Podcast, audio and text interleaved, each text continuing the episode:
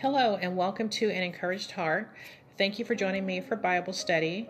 We are wrapping up week five today of being a disciple, counting the real cost. If you have not had a chance to purchase the Bible study, please go online to Precept Ministries. Today we will read scriptures from Mark chapter 10. Uh, before we look at these verses, let's begin with a word of prayer.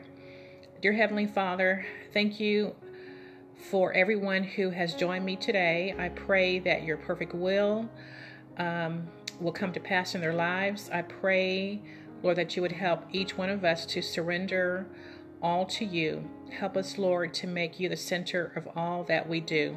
In Jesus' name, amen. If you have your workbooks, um, please turn to page 56. If not, again, we're looking at Mark chapter 10 We'll be reading verses 28, 29, and 30 today. Okay? In the observation section on page 56 in the workbook, it says, We talked at the beginning of this lesson about the cost of being his disciple, the persecution, the suffering that accompanies it. Now let's look at the promise Jesus gave his disciples. So we're going to again look at three verses today. Uh, we're going to be looking um, to mark the word left, L E F T. Once um, we come to that word, you can mark that with a slash. And we're going to mark the word followed the same way we have marked the word disciple, um, which is simply by drawing an, drawing an arrow underneath the word. Okay? So that's marking followed and also um, looking for the word left and just simply putting a slash through that word. Okay?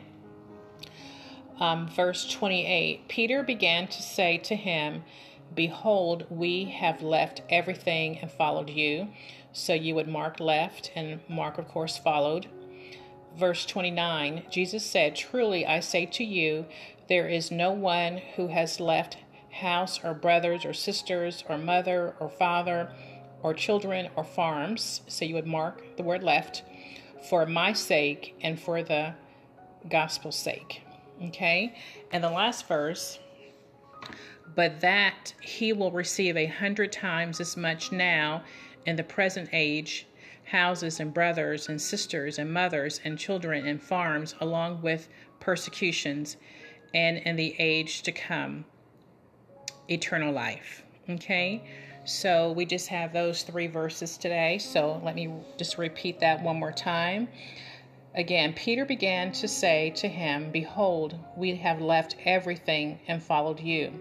Jesus said, Truly I say to you, there is no one who has left house or brothers or sisters or mother or father or children or farms for my sake and for the gospel's sake but that he will receive a hundred times as much now in the present age houses and brothers and sisters and mothers and children and farms, along with persecutions, and in the age to come, eternal life.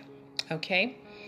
Um, so let's look at these um, questions here, um, beginning on page 56. The first is What had the disciples left and here, of course, Peter is speaking, and he says here that they have left everything.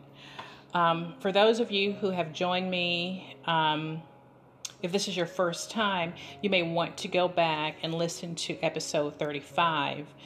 Um, in episode 35, we discuss how the first disciples immediately followed Jesus when he extended the invitation to follow him.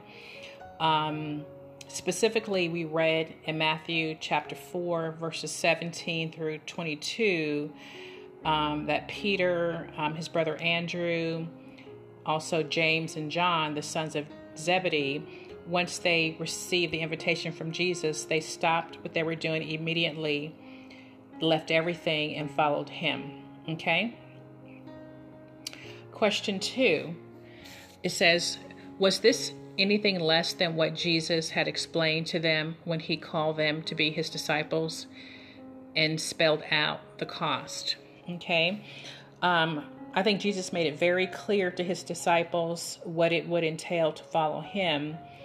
Also, um, if you're new to the podcast, in week two of this Bible study, um, we discuss Mark chapter 8. Um, you may want to go back and read um, verses 34 through 38. And that outlined the requirements for being his disciple. Um, and if you have your workbooks, you can um, even quickly turn right now to page 14 and let me just read one of the verses to you right now.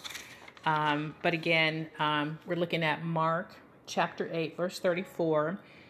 It says here, and he summoned, meaning of course Jesus, and he summoned the crowd with his disciples and said to them, If anyone wishes to come after me, he must deny himself and take up his cross and follow me.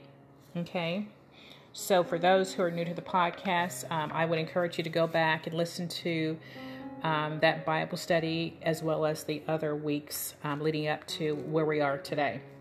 Okay, um, moving on to the next question What is Jesus' promise? What can a disciple expect to receive? Be thorough in your answer, it says here. Um, well, I think everything is spelled out pretty clearly in verse 30, so I'm going to reread that it says, um, but that he will receive a hundred times as much now in the present age, houses and brothers and sisters and mothers and children and farms, along with persecutions, and in the age to come, eternal life. So we know that um, in following the Lord, there are blessings. Um, but he's also um, he warned the disciples and as um, we are of course warned to that um, because we are his followers we will um, we should expect suffering and persecution as well um, but also another promise is that we have eternal life in christ okay looking at the last question it says practically it's easy to see how the persecutions come, but how does one receive a hundred times as much in houses, brothers, sisters, mothers, children, and farms? Okay, um, I think that this verse refers to the family of God. When we become Christ followers, uh, we have the opportunity and the privilege to walk alongside other believers. Um, this would include not only those, of course, who are in our local church, but believers across the entire world. Um, there is an awesome example of believers coming together in community. If you want to look at the book of Acts, which is about the early church, um, you may want to look at um, verses, um, Acts chapter 2, verses 42 through 47. Okay, I think um, that exemplifies um, how it is to live alongside each other, um, serving the Lord together, and coming together in fellowship as believers. Okay?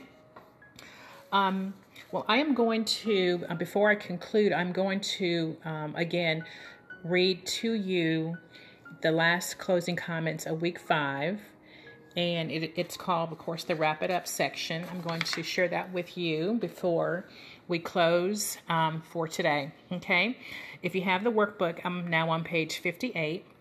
It reads The disciples, prototypes for the generations to follow, set the paradigm. They were commanded to reproduce themselves, in a sense, to produce others like themselves, those who learn believe, and obey the teachings of the Lord Jesus Christ, the Son of God, for the rest of their days upon this earth. The way is narrow, the gate is small, but it leads to eternal life. Jesus set clear parameters. He did not hold back the cost. In this life, the cost would be great, but the Apostle Paul would later write that the momentary light affliction is producing for us an eternal weight of glory far beyond all comparison and that's found in 2 Corinthians chapter 4 verse 17 although the way of the cross would bring persecution they would not walk it alone. Jesus promised to be with his disciples all the way even to the end of the age. Now What has God shown you in these past, it says 40 minutes here, but of course, as I walk through each week, um, it's certainly far beyond the 40 minutes. But the point here is um, what has the Lord shared with you? How has He spoken to your heart over these last number of episodes? It seems we are truly nearing the end of the end, and still His faithful disciples unflinchingly follow, many to physical martyrdom. May we too be found faithful. In our final week of study, we will see how the disciples carried on the task of making disciples in all nations. Okay, so we certainly have um, something to look forward to as we begin our study in a couple of days um, in week six. Okay, and again, I will conclude for today, but we have covered a lot of territory in the past five weeks. And we will again look at, um, as it says here, how the Lord has directed the disciples to carry on the task of making disciples of all nations. Everyone is included, of course. Okay? Well, again, thank you so much for stopping by and visiting an encouraged heart. Take care, and I look forward to you joining me next time. God bless.